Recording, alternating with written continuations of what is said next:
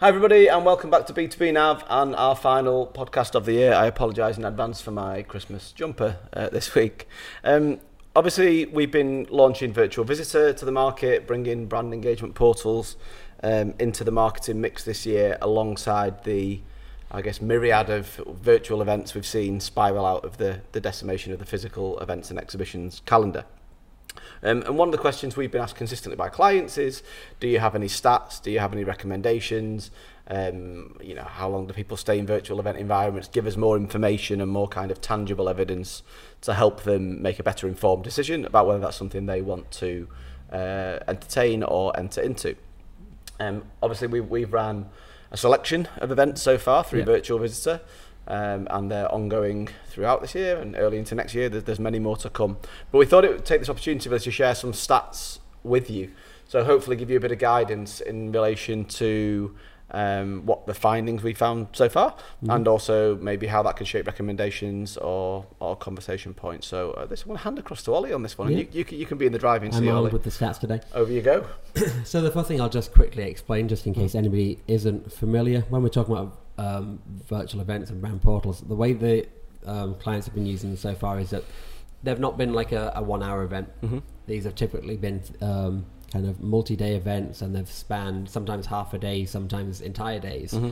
Um, so we are talking about longer events, more akin to what you'd have traditionally got in the physical world, as opposed to the kind of one-off webinars that, that you were previously used to seeing online. Mm-hmm. So with that being said, the, the first stat that I'd like to kick off with is just around attendance. So what we've seen so far is of the people invited, around 50% of people have attended. Okay. You're never going to get 100% attendance, and I think that applies in real life too. Um, for context, the um, the typical number that we see for a webinar attendance rate is around 25 to 35%.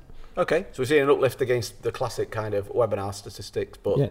still a quite a significant drop off, I guess, really, is, yeah. is the honest way of looking at it. So but I think we anybody running any kind of event, whether it's uh, physical or or digital, mm-hmm. you have to be aware that people will commit to things further out, and then you know, as, as you're busy and you get close to the time, you can't always attend what you thought you were going to attend. Things crop up last minute. How have you found that from a client kind of acceptance point of view? Do you think they accept that that's that that's going to happen, or are they disappointed in the sense of? Because I know I've heard some clients get quite excited about like the number of registrants that they've got yeah. through the landing pages and the, the amplification uh, campaigns around it. So, uh, is that a stat that they're willing to take on at the minute, if you know what I mean? So is it something they're worried about? Or? I think it, it's a bit of both, and it, it depends here because I think you can look at the absolute figure and let's say, for example, you have 100 people in an event, you might go like, oh, we were hoping for, you know, we, we saw an invite list of mm-hmm. 250, we thought we were going to have more. But then you look at it, like I say, in comparison to what you would have got for a webinar, and you're seeing a 50% attendance rate, and that is a good stat. Should we settle for that, or should we see if we can get it higher? Of Absolutely. course, we'll see if we can get it higher. And the things you can do to try and drive that higher, like make sure you've got continuous engagement mm-hmm. uh, throughout the the journey leading up to an event so that people are interested. You're kind of whetting people's appetites, and also making sure that you know you actually are putting on a good, yep. uh, good show, so that people want to attend it. Mm-hmm. But also then during the event, doing things like sending notifications out to people to make sure that they are aware that there is currently something going on. So let's say it's a half day event that started at 9 a.m. If at 9 a.m. I've got a, a critical meeting I need to jump into instead. Yep um, maybe I'm done by 10. Yep. But if you don't remind me to go back, you might have lost me for the day.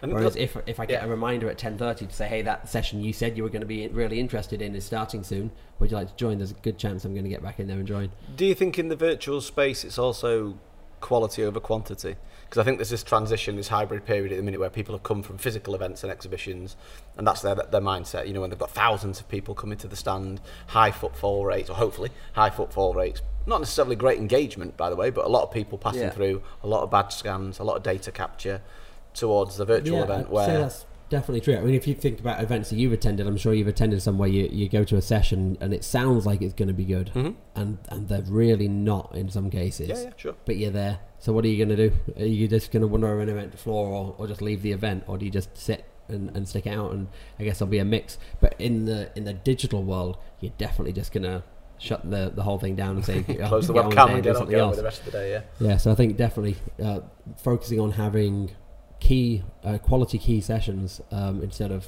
having lots of sessions is probably more important there.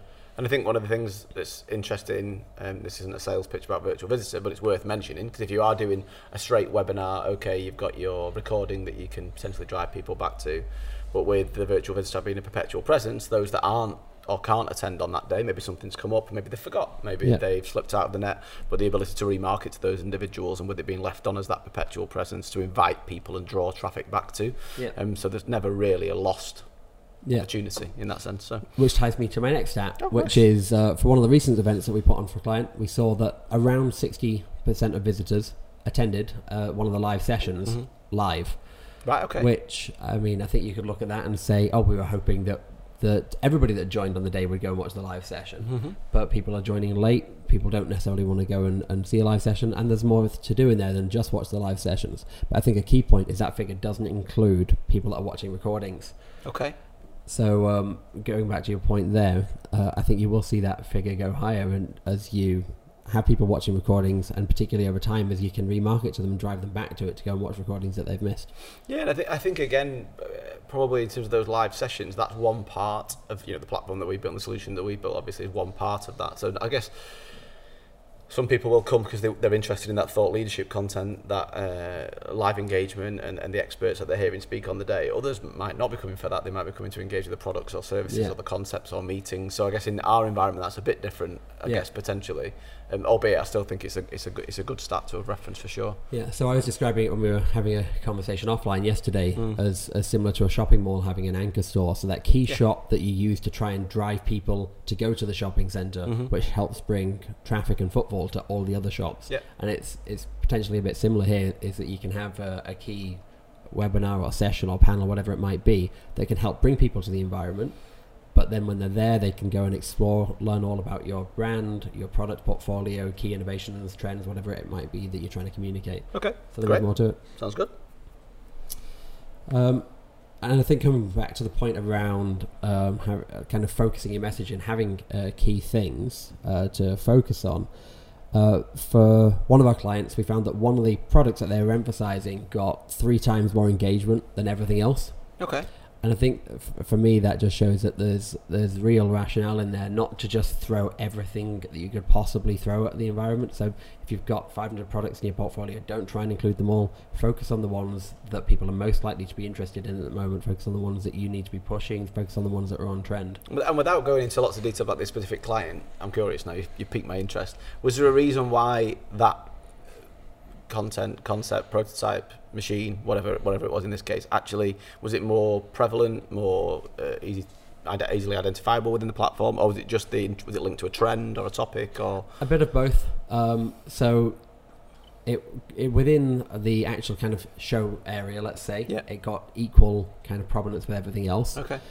It did also have presence within some of the theatre sessions. Okay. And and likewise within the environment, we had a tasting table. It was one of the items that appeared on the tasting table. Okay. However, Sure. the other item that appeared on the tasting table and therefore also had equal prominence Yeah. didn't get the same level of traction. Okay. So I think it shows that this particular concept, um, in this case, had more more traction with the audience at the time. But sure, this is where I think the, the gold dust comes in and the insights and the, the, the information because they actually to know that because at a physical exhibition or event or many other things you have no idea what works and what content's working and what isn't working what how you can optimize the experience going forward but if you can literally rank your concepts in the sense of which one's got more traction which ones are more relevant then surely that leads to better sales follow-up conversations more meaningful um, and, and more meaningful ROI ultimately I guess Yeah. in terms of what is working and what isn't And that's probably a key point which I don't have a, a stat for. Mm. But when I when I was talking about engagement with products and concepts, there, I'm not talking about somebody having looked at it. I'm talking about demonstration requests Yeah. and uh, result uh, contact with the technical team requests effectively. So we're seeing compared to a webinar. Genuine sales follow up coming off the back of this, which you would get with a physical event, Yeah. but you don't typically get with a webinar where it's much more informational, um, kind of one way thought leadership, as opposed to I want to learn more about your product right now. I just, we, won't, we won't have any stats on this yet because it's too it's too big a question. I guess what I'm really interested to see is to compare those tangible sales leads that you do get on the fly through a through a virtual event versus the physical event. Yeah, Because I think that you do get the passing traffic and you get a lot of pre-organised meetings and so on at physical events. But I, I suspect that slowly the virtual offering will start to produce more goods because I think people are more likely to th- th- they're protected a little bit by the anonymity of being on the platform. Mhm. I know I know we know who they are because they're registered, but they don't actually have to have the bravery to one go on the stand. Secondly, to actually engage with a with a real human being, and people don't like doing this at exhibitions. It's a Yeah. it's a known fact. So in the sense of the fact they can go on and request a sample privately and it can get sorted out in the background, I think is something that you're going to see more and more of, and I think it could lead to more more sales opportunities ultimately, which is great to Yeah. see. And just from our point of view with our platform, obviously, is whether they actually click that request a product demo or not, Mm-hmm. We still know who's looked at each Yep. um, each concept or product or whatever it might be. Yep. So you do have that information to follow up, even if somebody hasn't specifically requested. Uh, Yeah, well, I think it's a good point, isn't it? Because you've still got the opportunity, therefore, to say we know we know you engaged with it, we know you viewed it. Would you like to see it? You maybe Yeah. maybe you forgot to click the button, or Yeah. you know, Obviously, we, it depends on, on where you believe people are in your in your purchase funnel and how much time you have to follow up with Yeah. everything. But um, the Nice. opportunities there. I suppose this one's uh, quite uh, to be expected, but just in case it's not for anybody, attendance and engagement is much higher amongst your existing audiences than, Mhm. am- uh, than amongst new audiences. So we've uh, found that, for example, around uh, two thirds of existing audiences that were invited viewed um, at least one live session, Mm. whereas I think the number was closer to 50 50 Okay. um, for, for a new audience. And by a new audience here, I mean an audience that is driven by uh, things like uh, social media marketing campaigns. Potentially haven't ever engaged with that company before, but liked the sound of the event and registered for the event. Yeah. Um, but then when it came to it, not as many um, that attended were, were as engaged, possibly having a bit more of a look around as opposed to. I think there's also a link here into the way the events are being amplified and promoted, though, because I think if you've got your if you've got your existing client base going and contacts and customers and people that know you and trust you and like you and all the classic sales language, they will go. Yeah. Because you're putting on an event for them, and it's probably to enhance and the value-added services that you offer. I think to a cold prospect at the minute, to cut through the noise and the digital noise around virtual events, because every man and his dog is putting on a webinar. Mhm. Um, and I think there's this um, skeptical kind of reticence now towards webinars. That you're like, well, another, another webinar, Yeah. another hour sat looking at a, a, a blank PowerPoint screen with no engagement. And that isn't what virtual visitor is, and I think it isn't where the where the Yeah. virtual space is going to go, obviously. Um, but how do you how do you amplify that, and how do you educate cold prospects that it isn't just another webinar without saying it as crass as Yeah. that? Which, which maybe we, maybe that's what we should do. Yeah. But And I think the other point to mention there again is that while in this case 50% didn't attend a live session, yeah, or just shy of 50% didn't attend a live session, they're still registered. We still have the details. We can still follow up. They still browse the environment. Mhm. So there is still meaningful contact and, and learning that is happening. and you've got the ability to remarket, retarget, pull them back in. Exactly. Yeah. Okay. Cool. I think this is one that will be really interesting to to clients because I think whenever we've been talking to them about virtual events, this is one of their key questions, and that's that visitors were willing to attend more than one live session. Yeah. Because I think that was a big concern around. Uh, if you think about a traditional webinar, people didn't generally do multiple webinars in a Yeah. day. You do one a month, if that. Yeah.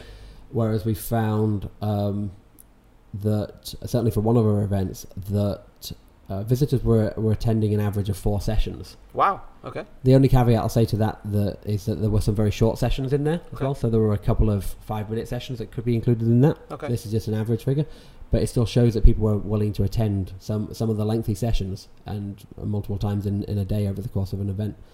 Whereas, again, coming back to the previous point, obviously there's a bit of a difference there between existing audiences and new audiences. New Yep. audiences being less likely to join multiple sessions, so the average for a new audience was uh, three sessions. But either way, still multiple sessions. I think it's an interesting debate again at the minute in terms of the changing tides of the, the industry and the space in the sense of a lot of clients, particularly in the B2B space, naturally gravitate towards the physical events. Physical events are on for a week at times. You know, I think I'm thinking back to K Show over in Dusseldorf.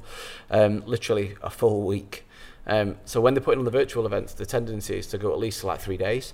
And, and I'm thinking like, are, they, are, they, are you separating the audience groups, which they are quite often into different days with different targets and different focuses, or is it an open open access kind of platform route you can go down? But Mhm.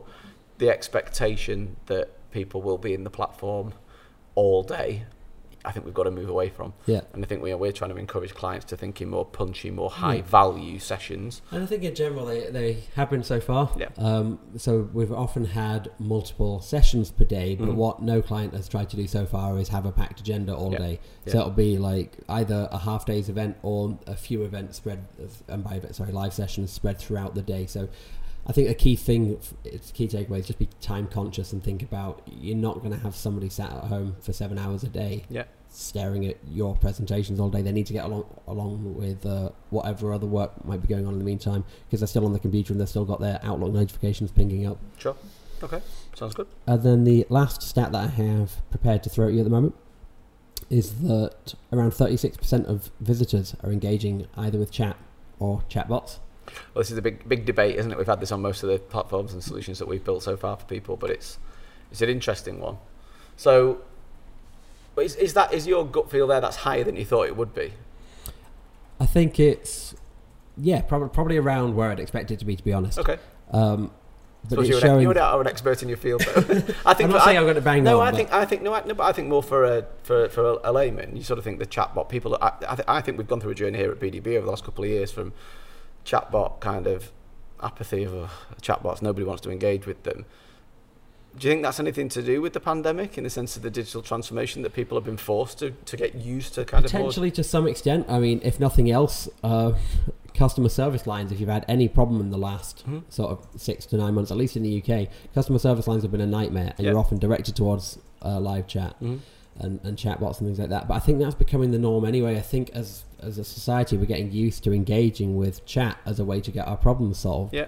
Um, and I think we're seeing that again with, with B2B and, and within that virtual event and brand engagement portal sort of space is that, yeah, people are willing to engage in it. And one- one of the things that I love seeing is even when we have a message that to me is clearly from a bot, I don't know if everybody else feels the same way, maybe it isn't to them, but people are typing thank you back to the bot. so it's either that they don't realize that it's a bot or they're just Super got this common courtesy thing built in. So these are so we have triggered messages in the environment that say things like, "Oh, if you, if you want to explore, just click on the on the plus symbol and you'll enter the space." Or if somebody spends too long on the screen, it'll pop up and say, "Can we help you find what you're looking for?" Mhm. Just click here and it'll it'll pop up basically a decision tree of things that you can click on. But people are engaging really well with those. Yeah, yeah. But also, I don't want to diminish live chat. Is that people have been engaging really well with the live chat. So we've seen a lot of uh, of genuine kind of queries and sales Mm-hmm. conversations happening within the live chat, which which um, I think just shows that people are, are willing to use that as a route to find things out, and then you can obviously schedule follow up conversations. Well, I think linked to that, I was going to say is kind of the the meeting space, which we're not going to have stats on today, but in the sense of um, obviously as part of the solution in virtual visitor, that, that we, there's the ability to book a meeting, have a drop in meeting, book a meeting in advance, schedule follow up meetings, you name it, it's Mhm. all in there.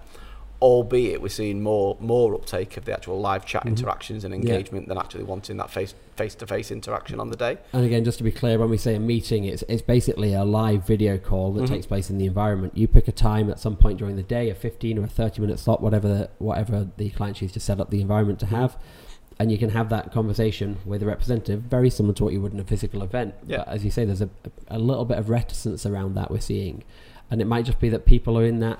Like safe zone, I'm at home and I don't want to join a video call with somebody. Honestly, don't I think it's like I that. think it's a psychology point. I'm, I'm convinced it's linked to the anonymity of not knowing who you're meeting. I think this is I think this is a point we've got to work through with our clients and work through on future projects. Of I think if you have a named person in the Mhm. room and they're known either through profile, existing contacts, um, they're a part of the team or the sales team or the customer service team or whoever it is, people would be more willing to drop into the room. Mhm. I think because it's a would you like to come to this room for a meeting with an expert? And this kind of this anonymity around it. I don't think many people would want to do that. Mm. um, and i also think that's exactly the same on a physical exhibition stand. Yeah. people go to meet contacts. They go to meet people that they know. They don't go for a speculative meeting. Um, and I, I haven't got any stats on it but maybe we can try and find some for a, fu- a future podcast. Mhm. but i do think it's that anonymity point that people are protected, as you say, behind the screen. The live chat, they're getting the answers that they want as well. Um, they're getting the, they can request the details that they want. They request the follow ups through the call to actions. But I think I'm convinced it's linked to that. Mhm. So I think the, the longer this goes on, I think people will always want the ability to offer a meeting. Yeah. Well, I think that's actually a really interesting point because one of the other things we just did with one of our recent events is that on some days of the event we offered that functionality to book a live meeting, but for certain regions uh, the client in question didn't want that to be an option. Yeah. So instead of actually allowing the uh, the visitor to select a specific time and date from the calendar. We just allowed them to request a meeting, Mhm. and that fired a request off to the client to pick up with separately. And it looks like that's got quite well engaged with. And that went straight through to Salesforce, Pardot, whatever it may Exactly. be. of the So they'll pick up that as part of their normal process, the same way they would uh, a form being filled in on the website to find out more information. But yeah, it looks like that's got better engagement than um, than actually booking a meeting in the environment. So that might be again something to explore. Where maybe again we're, at the minute we're hypothesizing because it's, it's quite new, I suppose. But maybe it's that situation of I don't want to meet now. Um, I've got other things in my head. I'm not mentally prepared for it, Mhm. But. I'm, I'm willing to acknowledge that I might have a meeting at some point in the Yeah, next yeah, few weeks. No, but it's please still- it's- contact me about It's that. still a great uh, a great result to see those inter- interactions coming through, though, for, for sure. Awesome. That's really good, really useful, really interesting.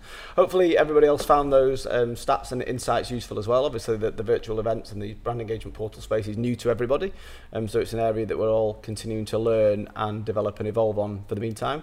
So, um, no doubt we'll come back to you with more stats and more information as we're learning more with the events um, to hopefully inform you to make better uh, decisions going forward about you incorporating them into your uh, marketing communications mix.